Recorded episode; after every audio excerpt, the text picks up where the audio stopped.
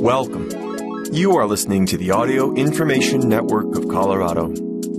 This recording is intended to be used solely by individuals with barriers to print.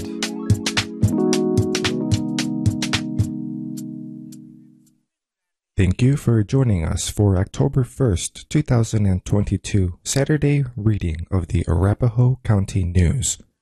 My name is Pablo. Today, we will be reading the following main articles Breaking. Aurora police shoot, kill one after car chase, crash in Northeast Aurora Saturday morning. By The Sentinel. Aurora man arrested after year long investigation into pattern of assaults on children. By Max Levy. Proposal to kill Aurora's $2 unemployment tax would cut $5.9 million from city budget by Max Levy. Editorial Move beyond politics and resolve how, why McClain was killed at the hands of Aurora police medics.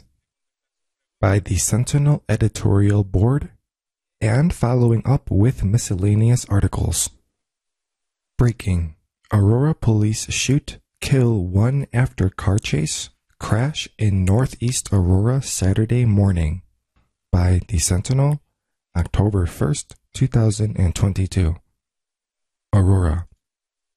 Police from Denver and Aurora are sorting out police chase Saturday morning in Northeast Aurora that resulted in a car crash, officers shooting at suspects, and killing one person. An officer was also injured during the crash. Details about the chase, crash, and shooting are forthcoming, police said at about 9 a.m. Aurora police said there was a, quote, large police presence, unquote, in the area of East 75th Avenue and Gun Club Road, and the Denver police were assisting. Police said one person was in custody and another dead after the chase, and that the injured officer was, quote, expected to be okay, unquote, police said in a tweet. Denver police are leading the investigation since this is an Aurora police officer involved shooting, the second in about a week. As of 9 a.m. Saturday, the eastbound exit ramp from Pena Boulevard to the Gun Club Road cell phone lot is closed. Additionally, southbound Gun Club Road is closed at East 77th Avenue. Aurora man arrested after year-long investigation into pattern of assaults on children by Max Levy, Sentinel staff writer, September 30th, 2022. Aurora. An Aurora man has been arrested and accused of multiple counts of child sexual assault, part of a pattern of abuse that may have continued for a decade or more according to an announcement Friday by police. Leopoldo Zapata Valdenegro, 64, was arrested September 21st, nearly a year after police launched an investigation into a sexual assault reported by a young girl. Police said they identified multiple children who are believed to be victims of Zapata Valdenegro during the course of their investigation. Charges against Zapata Valdenegro of sexual assault on a child by one in a position of trust with a pattern of abuse were filed by the 17th Judicial District Attorney's Office in Adams County, where the case will be prosecuted. Police spokesman Matt Longshore said police could not release additional details about the alleged victim's age nor Zapata Valdenegro's relationship with them. The police announcement said detectives believe more children may have been victimized by Zapata Valdenegro and encouraged anyone with information about incidents involving the man to call the police agency where the incident would have occurred. Information and tips can also be provided anonymously to Metro Denver Crime Stoppers by calling 720 913 8 888-866-6767 or by submitting a report online at www.metrodenvercrimestoppers.com.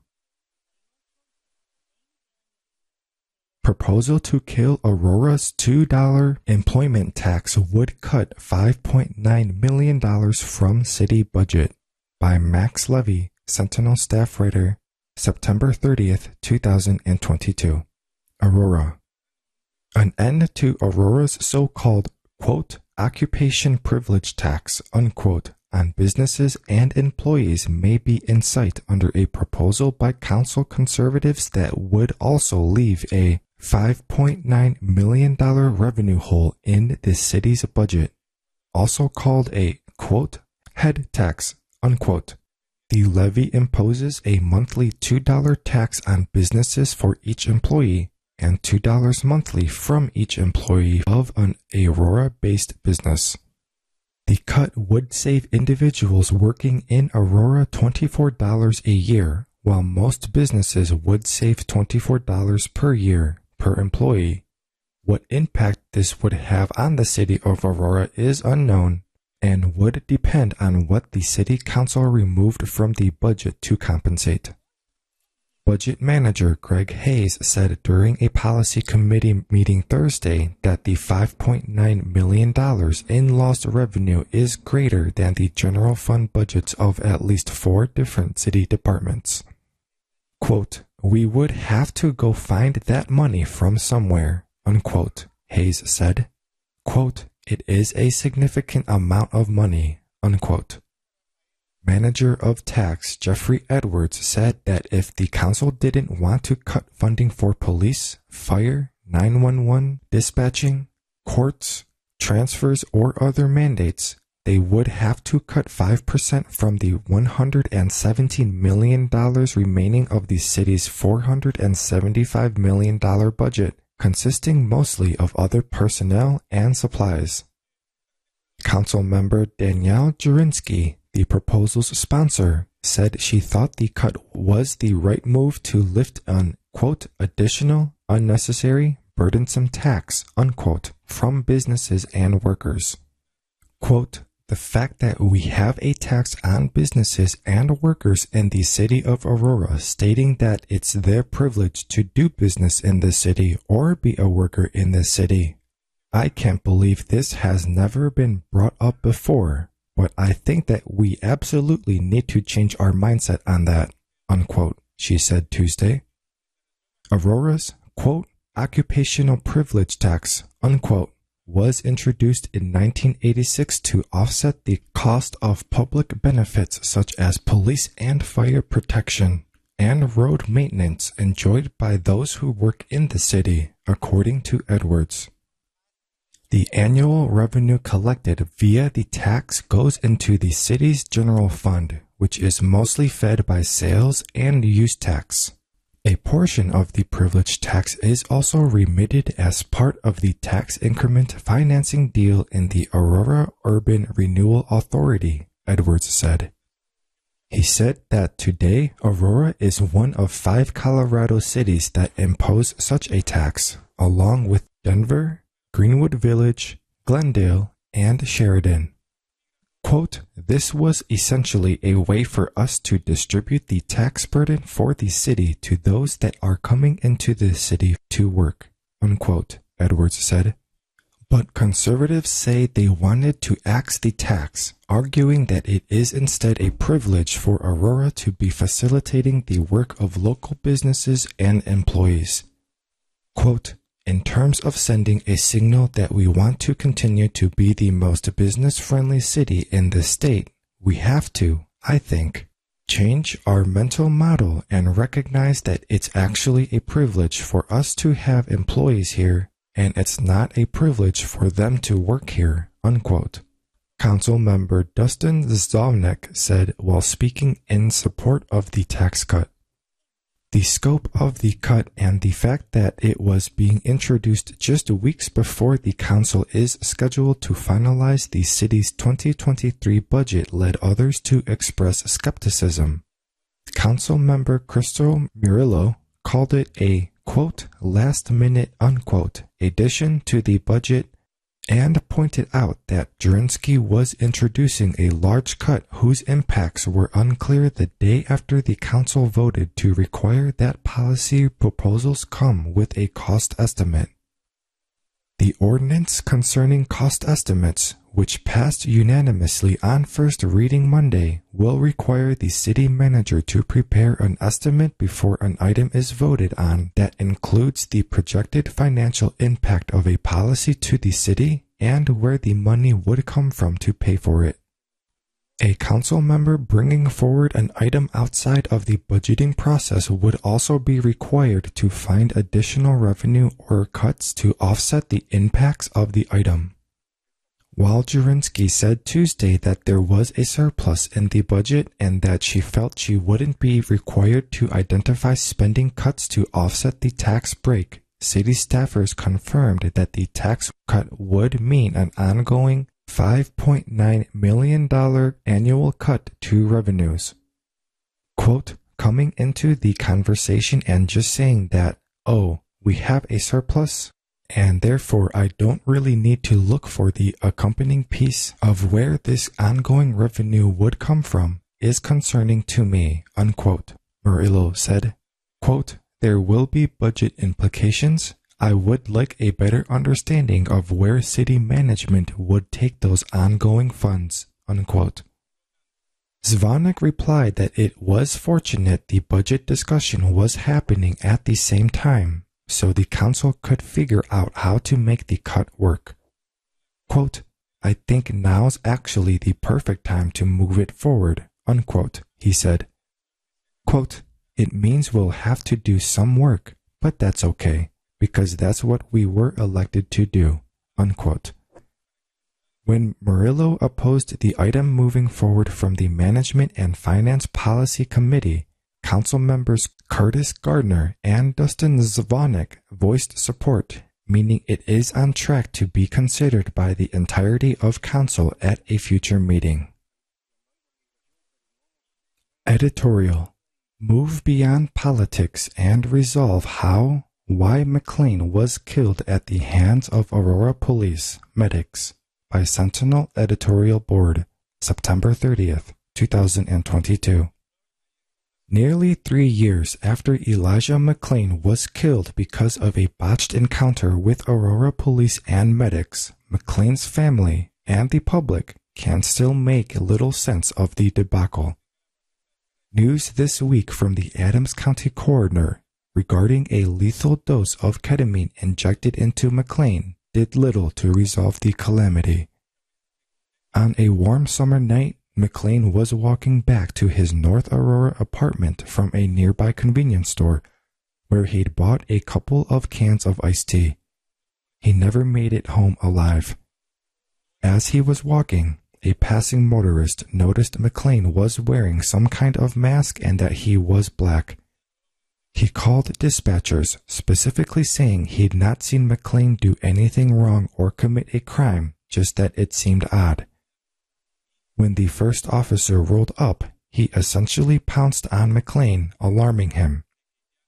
The officer's body cam video made clear how aggressively he confronted McClain. Other officers arrived, escalating the situation and terrifying a flailing McClain. He panicked as police physically subdued him and McClain began begging for his life. One of the officers strangled McClain with a chokehold, causing him to faint. Despite McClain having been forced into unconsciousness, when fire department medics arrived, they then injected McClain with ketamine, a powerful tranquilizer. Medics had misjudged the 23 year old's weight, and he was given an overdose. He never regained consciousness. Weeks later, forensic pathology consultant Stefan Cina said the cause of McClain's death was unclear. The Adams County District Attorney did not file charges against any of the police or medics involved in McClain's death.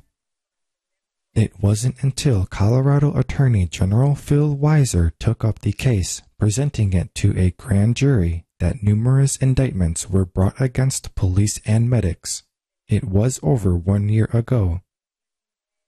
Last week, Cina changed his assessment of McClain's death, saying after reviewing information provided to the grand jury, it was clear to him that the tranquilizer injection killed McClain.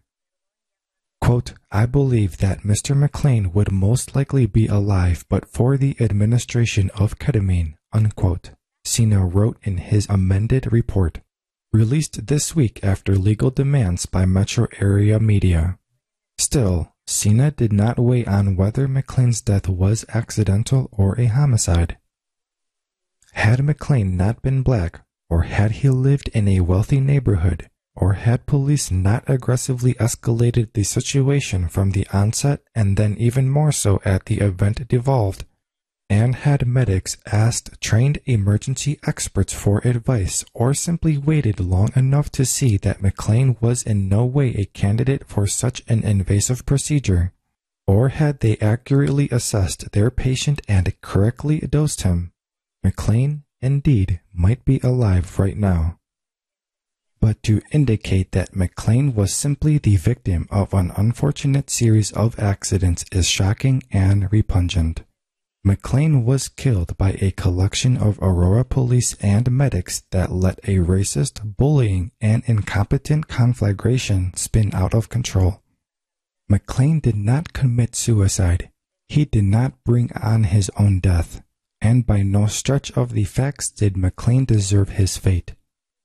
Parallel to this, some city lawmakers are using McClain's death in a sordid attempt to curry favor with firefighter union members, indicating that the medics who killed McClain with the ketamine injection are actually the victims in this case, wrongfully accused of causing an innocent man's death. Union officials and some city lawmakers are balking at recent changes in law and procedure pushing away from ketamine and toward a safer tranquilizer used when genuinely needed. Such political theatrics undermine the public trust in Aurora medical rescuers and should cease now. These medics regularly provide complicated, life saving, but risky moves, preserving lives. The insinuation that all medics are potential victims of unfair or politicized scrutiny based on the horrific and preventable death of McClain is repugnant. If they persist, the city should immediately cease providing paramedic services to residents and contract with local ambulance providers, just as Aurora has in the past. These medics are hired, trained, and paid to serve and preserve the lives of people here in Aurora. The city's residents and businesses do not serve Aurora medics choosing to partake in criminal investigation schemes. As to justice for McClain, the trial against his accusers is long overdue and critical to not only understand how and why McClain was killed, but so that Aurora police and fire officials can rebuild the public's trust by ensuring that it cannot and will not ever happen again. Statewide experiment, including APS, aims to expand the teacher pipeline and STEM turnover. By Ann Schimke, Chalkbeat, Colorado, September 30th, 2022. Denver, Teacher vacancies and hiring headaches are a fact of life in many Colorado school districts these days. A Denver based nonprofit hopes to relieve some of those pressures by expanding its alternative licensure program and contracting new teachers to stay in their districts for three years, Chalkbeat Colorado reports. The Public Education and Business Coalition's plans are part of a new initiative that relies on quote, pay for success, unquote, financing, a funding mechanism in which outside investors cover up front costs and get paid back later with public money if certain goals are met. The three year project aims to reduce teacher turnover and cut the cost associated with recruiting, onboarding, and training new teachers. This year, 35 prospective teachers and seven districts including Aurora, Adams 12, and Durango, participating in the project. Over three years, coalition leaders seek to mint 335 new teachers, including a significant number of teachers of color.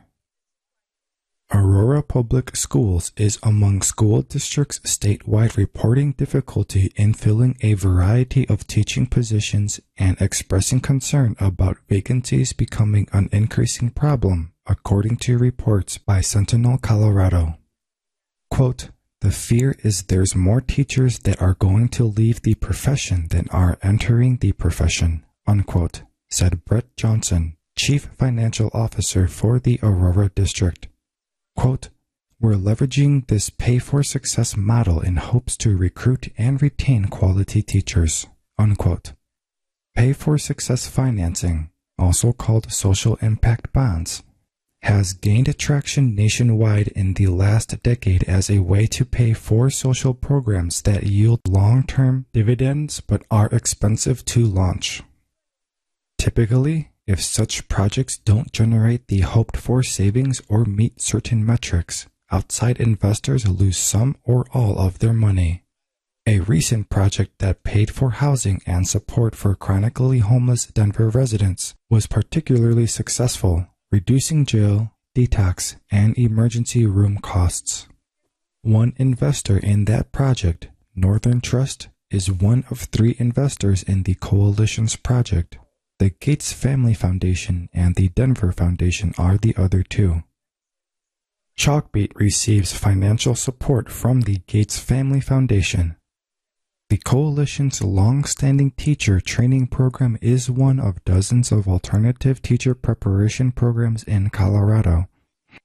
Such programs typically provide on-the-job training for prospective teachers who already have bachelor's degrees. The program doesn't charge tuition, but participants have to cobble together living expenses during their training year. The three investors will provide $1.4 million to cover costs associated with the year long teacher residency program. The residency places participants in Colorado classrooms under the supervision of an experienced teacher and provides outside the classroom training. Normally, School districts pay up to $18,000 to place one of the coalition's teacher residents in their classrooms.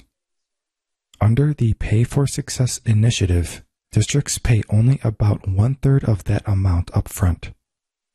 If the resident completes the three year commitment, a year of training plus two years teaching in a district classroom, the district will make another payment. If the resident leaves before completing three years, the district is off the hook. Johnson said part of the appeal is that the model shifts the initial financial risk of teacher turnover off the district and onto the project funders. Plus, he said the lower upfront costs of placing teachers in training make it easier for districts to scale up placement numbers. Evan Kennedy, the coalition's senior director of policy and strategic initiatives, said his group talked with school districts over two years to figure out what they needed from the project. District leaders told the coalition, quote, if you can help us retain these teachers for three years, we have a lot of confidence that we can keep them for the long term, unquote, he said. In addition to defraying the school district's upfront costs, the Pay for Success project will pay teacher residents a $5,000 initiative during their training year. That's on top of state funding, scholarships, and other dollars that help teacher residents cover living expenses during training. Residents who don't fulfill the three year term will pay a financial penalty based on the amount of time completed. Besides the 35 teacher residents participating in the project this year, the coalition has 51 other teacher residents. Ann Schimke is a senior reporter at Chalkbeat, covering early childhood issues and early literacy. Contact Anne at aschimke at chalkbeat.org. Aurora's chief issue. Bumpy rollout of police chief finalists gets bumpier as black community leaders question process results. By Max Levy, Sentinel staff writer, September 29th, 2022. The city of Aurora announced three and later two finalists last week for the job of leading the Aurora Police Department a public safety agency struggling to regain the community's trust while hanging on to officers and cracking down on car theft and other crimes. At the end of the months long selection process, Aurorans from across the political spectrum also aired their frustration with a process that they described as opaque and rushed, with lagging attempts to get the input of black and brown residents and community leaders. It's been a long journey to September 27th, where the city's two police chief finalists were introduced to the public. Aurora police attracted unwanted international attention for the past few years after the death of Elijah McClain, an incident involving an officer passed out drunk inside of his police cruiser, young black girls being forced face down onto hot pavement during a botched traffic stop, and the forced rehiring of a veteran officer who referred to black crime witnesses as, quote, porch monkeys, unquote. Ultimately, Vanessa Wilson was elevated to chief and made it a priority for the department to atone for past mistakes and commit to firing cops deemed rogue. Not long into her tenure, Aurora and the state attorney general entered into a consent decree spelling out a bevy of police reform mandates. Wilson was fired in April over those police reforms and ensuring conflict within the department and on the city council. When asked about Wilson's firing, city manager Jim Twombly alleged leadership problems in the department but did not say what Wilson had done specifically to lose her job. Former Chief Dan Oates was tapped as interim chief shortly after. Three possible replacements for Wilson were announced September 21st, though the field abruptly narrowed to two candidates the same day when the city said Scott Booth of Danville, Virginia, had withdrawn following the announcement. Booth has served as chief of Danville's police department since 2018, during which time the career law enforcement officer won awards from Radford University and Virginia Commonwealth University for his community policing programs and leadership. Following Booth's withdrawal, he told a reporter John Crane of the Danville Register and Bee that the Aurora job was, quote, a very interesting opportunity in a great community that offered a lot of opportunities and challenges, unquote, but that he ultimately wanted to stay in Danville.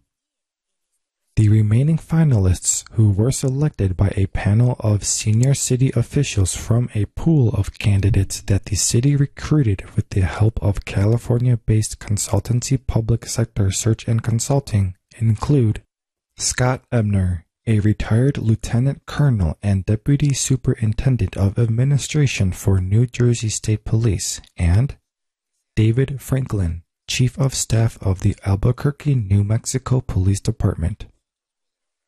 Ebner is a retired lieutenant colonel and deputy superintendent of administration for New Jersey State Police. He has applied for at least two other police chief roles this year. In February, he was named one of five finalists for the role of police chief in the town of Prescott Valley, Arizona. He lost out on the role to former Loveland Police Chief Bob Ticer. In May, he was named as one of four candidates for Honolulu Police Chief, but was not ultimately selected. According to information released by the city of Aurora, Ebner was with the New Jersey State Police for 27 years, and he previously worked for the Cape Coral Police Department in Florida. He graduated from the FBI National Academy and has a master's degree in human resource management. Reporting from the Prescott E News said that before retirement, Ebner's duties included overseeing more than 300 employees and running the state police's training academy.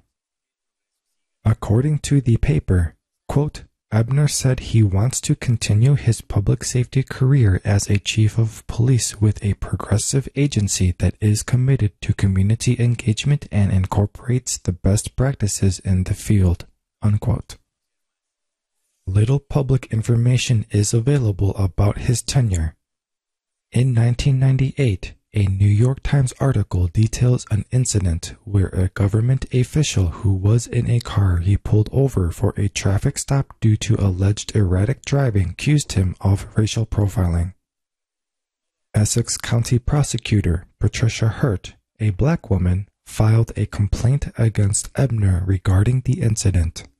According to the Times, Hurt was a passenger in a car being driven by investigator Lashia Rosa, a Hispanic woman who worked in the prosecutor's office. According to the Times, multiple people had reported the car for erratic driving and Rosa was given a speeding ticket. Due to Hurt's complaint, the state police conducted an investigation. At press time, a Sentinel Records request to the agency is pending. The other finalist, Franklin, is a U.S. Marine Corps veteran and current Chief of Staff for the Albuquerque Police Department. A 2021 article of the Albuquerque Journal described his duties at the time he was hired as overseeing special projects, building and planning, fiscal, human resources and staffing, as well as working with the City Council. He served in the Texas Department of Public Safety for about 25 years, starting out as a trooper and sergeant in 1993 and departing as an executive commander and captain in 2018, according to a profile published on the City of Aurora's website. He also served as Assistant Chief of the University of Texas at Arlington Police Department for a year in 2019. Franklin also graduated from the FBI National Academy and holds a master's degree focusing on homeland security issues, according to his city bio. After Booth's withdrawal, city spokesman Ryan Luby wrote in an email that the city, quote, will be connecting with our recruiting firm for further insight. Unquote. Quote, At this moment, the city will proceed with the two remaining finalists, but may approach some of the original semifinalists for reconsideration. Unquote. Luby wrote on September 21st, quote, We will provide more details when and if that occurs. Unquote.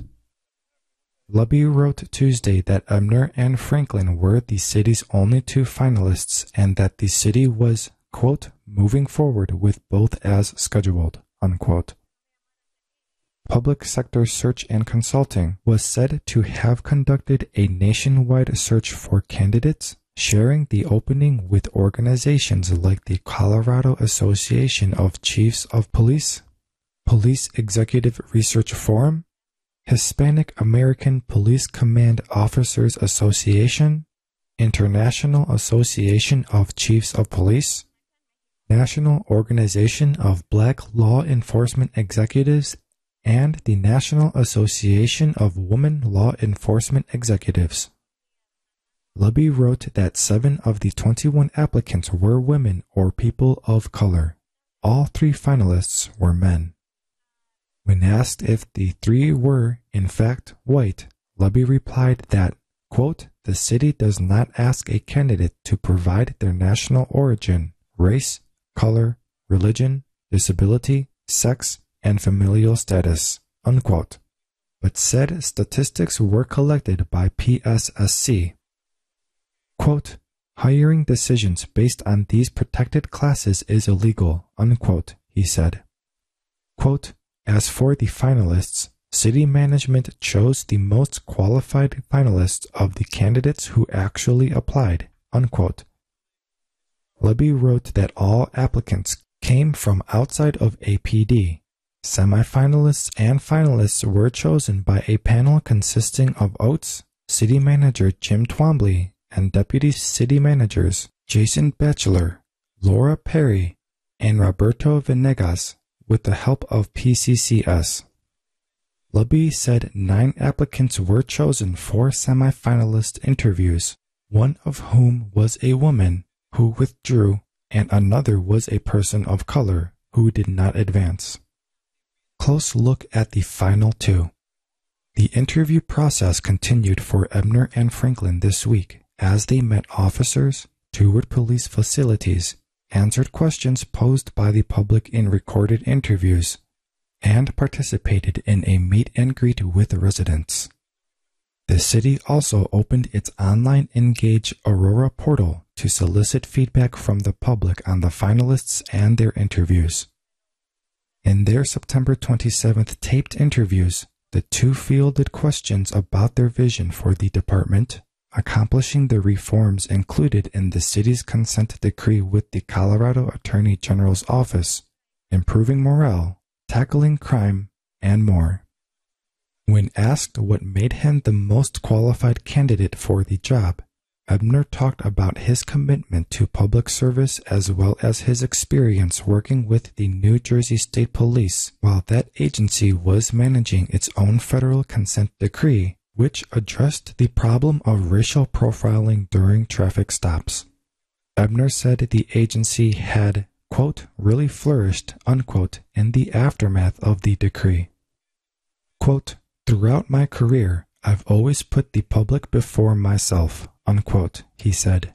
Quote, to this day, I believe to my heart that law enforcement is the most noble profession there is, because we're willing to put ourselves in harm's way to protect someone we don't even know, just like the military, unquote. Franklin talked about his experience in the Albuquerque Police Department, also which has been operating under a settlement agreement with the federal government concerning officers' use of force since 2014. He said he wanted to change the culture of Aurora Police through community outreach and by inviting community members in to share their experiences with police. He also said his experience investigating organized crime would help police undertake more surgical enforcement actions and reduce crime while avoiding the perception of overpolicing.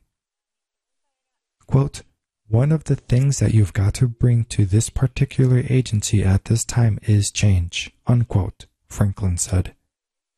Quote, the Aurora Police Department will be a constitutional, relationship-based policing organization, unquote. Both said they wanted greater input in the hiring process than what the current structure leaving hiring decisions up to the Civil Service Commission allows. Franklin said he thought the department should focus on retention as its quote stopgap unquote while not sweating the departure of problem officers. Quote, We've got to retain these officers that are good officers. We've got to let those officers that ain't so good, that just want to leave because they don't want to change, we've got to let them go. And we can't worry about them, unquote, Franklin said. Quote, sometimes, you know, you've just got to fire people, unquote. Ebner said the department should promote opportunities for professional development when recruiting new officers and said he would challenge officers to promote the department and welcome interested candidates to apply on its behalf. Quote, I'm going to challenge every one of them to make sure that they supply an individual a name that we can use to hopefully become an officer. Unquote. He said, quote, It's easy for people to sit back and say, well, you're not hiring diverse candidates. I would challenge them and ask, have you recommended any diverse candidates to us? Unquote. When asked about his approach to crime reduction, Ebner said he believed it was important for police to build trust within the community, including by ensuring a diverse workforce and invest in technology. Quote, the most important part of police work is the prevention of crime, unquote, Ebner said. Quote, how do you do that? You have to work with the community. The community has to know that they can come to you and feel safe and not feel like they're going to be investigated when they're the ones reporting a crime. Unquote. Franklin stressed the importance of intelligence gathering and determining the quote drivers unquote quote facilitators unquote and quote anchors unquote of crime as well as working with other city departments to make sure environmental features like dead streetlights aren't contributing to crime. The two also described their plans for reforming police along the lines of the city's consent decree. Franklin said he would like to see the department improve its computer aided dispatch technology to make it easier for officers to document details of stops and make sure there are enough staffers to evaluate uses of force by officers. He also said he would like to see the department review its use of force policies and make sure they align not only with state law, but also national best practices established by organizations such as the Police Executive Research Forum and International Association of Chiefs of Police. Quote, Bring me those people that are much smarter than me and just let me facilitate them getting us the best practices and best ideas, unquote, Franklin said. Quote, what we really need to do is change the ideology that asks what works for Aurora. No, what about best practices nationwide, unquote. Ebner said he wanted to make sure Aurora police have an effective way of tracking the demographic data of drivers who they stop and that the data is compared with those of other officers operating in their same area. Quote, if for some reason I'm stopping a certain person of a certain demographic at a higher ratio than you, then we're going to look at my videos, we're going to look at my stop data, we're going to look at my arrests, and we're going to see why, unquote, he said. Ebner said he was committed to staying with the city for seven to ten years to see it through the implementation of its consent decree. Quote, it's a cultural change in the beginning, unquote, he said. Quote, it's not easy, it's difficult, unquote. Community dissent. Not everyone was encouraged by the city's choice of finalists or the process by which they were chosen, including many of Aurora's most high profile residents of color who said that they were shut out of the decision making process. Quote, this is a missed opportunity to diversify the Aurora Police Department top down, unquote.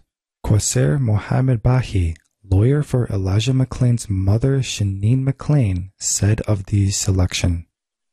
Thomas Mays, the president of the Denver Ministerial Alliance, who since 1990 has helped mediate conversations between the Aurora Police Department and residents, said he rejected an offer from the city to interview the finalists, who were handpicked by senior city officials by only reaching out to black residents for input after the candidate pool had been narrowed down to three finalists. Mays said the city limited their role to rubber stamping the choices of the interview panel. Quote, that's the role of a token, and I'm not going to be there just because they want someone black there. I'll be there if I feel like I can make a difference, unquote, Mays said.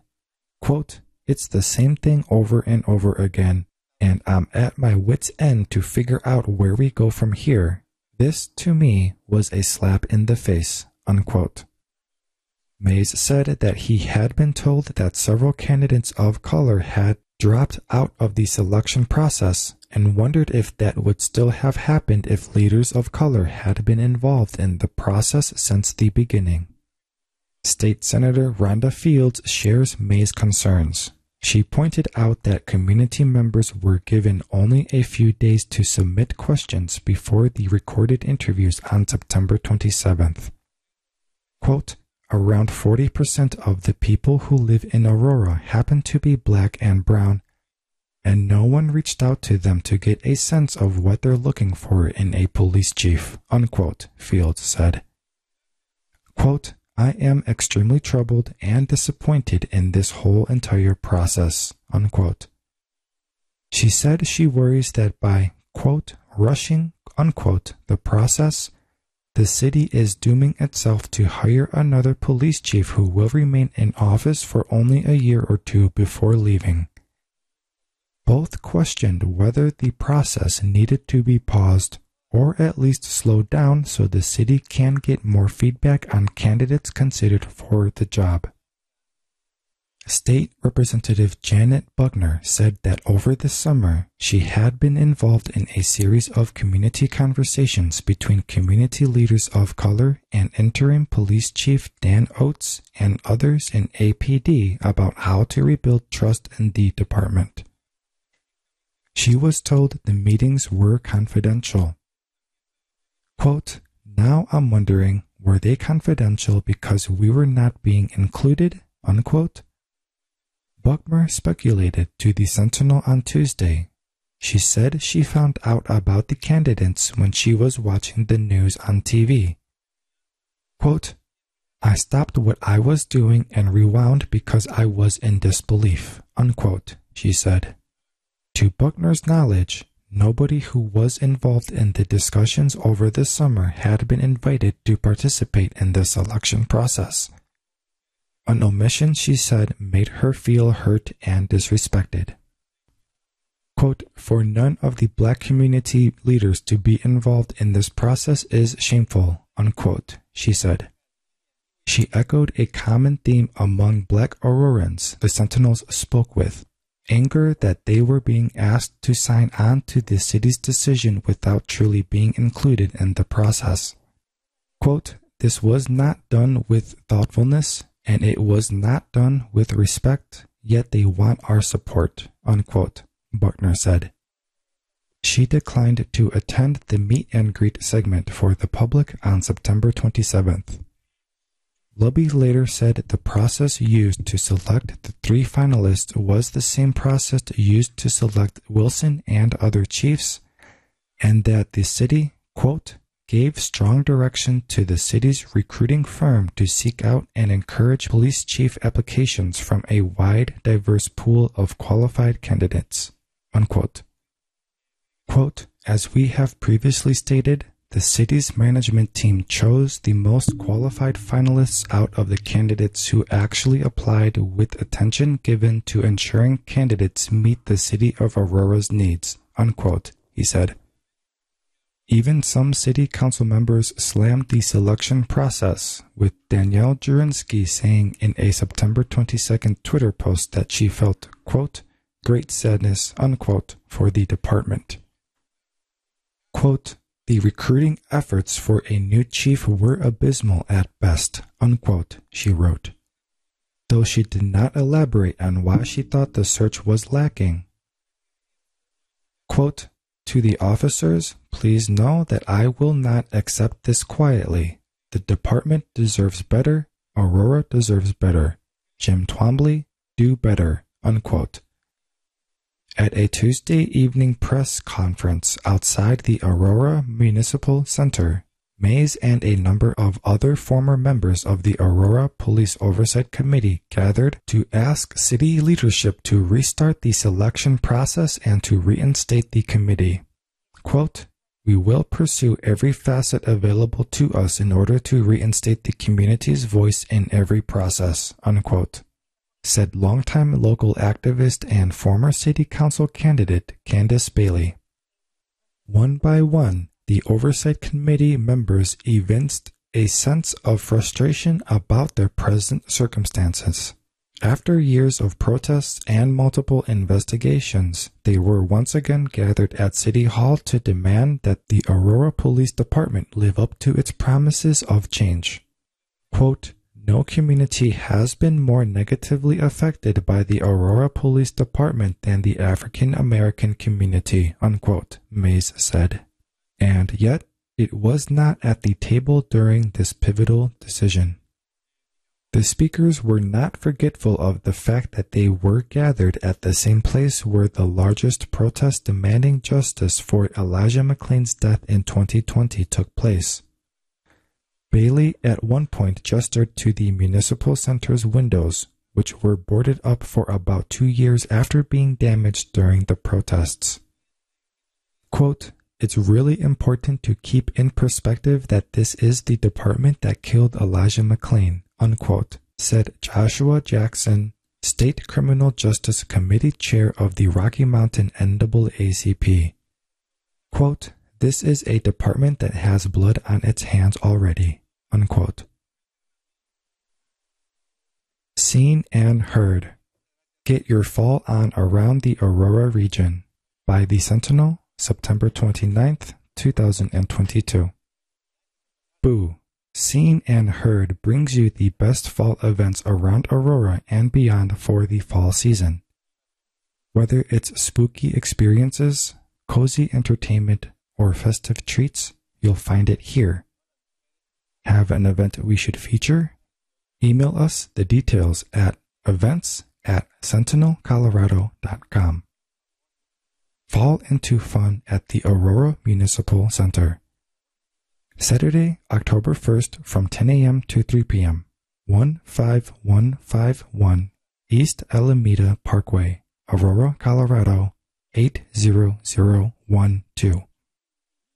Visit www.auroragov.org forward slash fall into fun for more information. The annual Fall Festival returns for another year offering spooky themed fun on the great lawn of the Aurora Municipal Center.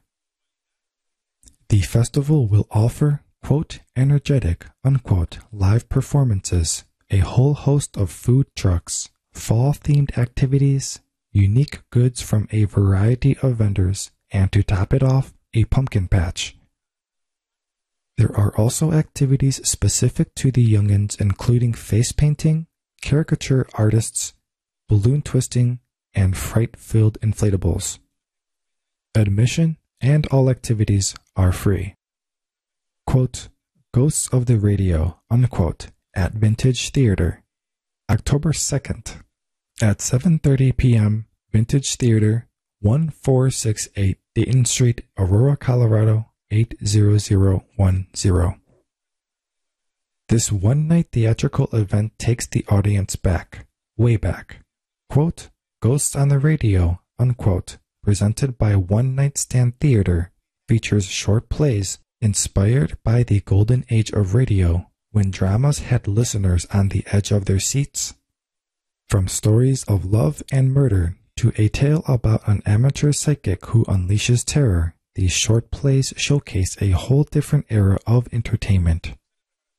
Quote, This is our first old time radio show in five years, and we're looking forward to the audience and the cast having fun with these tales of thrills and chills, along with our homemade sound effects and bogus commercial sponsors. Unquote, says James O'Leary, Artistic Director of One Night Stand Theater. Visit onenightstandtheater.org for tickets and more details. Stanley Marketplace Fall Festival, October 16th, 11 a.m. to 4 p.m. 2501 Dallas Street, Aurora, Colorado 80010. Yes, summer was fun, especially with the folks at Stanley Marketplace in North Aurora but fall is looking like a bale of excitement. From all the cozy beers you're sure to find at Cheluna Brewing Company to cooking classes at Create that will help you master dining in during the cold months. You'll want to make the trek to 2501 Dallas Street. On October 16th, make sure to stop by for the free fall festival, which will feature all sorts of vendors, snacks, costume contests, and yes, pumpkin picking. For more information, visit www.stanleymarketplace.com. You can find the details for these and other events on the sentinelcolorado.com article titled Seen and Heard. Get your fall on around the Aurora region. Thank you for joining us for the Arapahoe County News. My name is Pablo. If you enjoyed this program, please register for our free services at www.aincolorado.org or by calling 303 786 7777.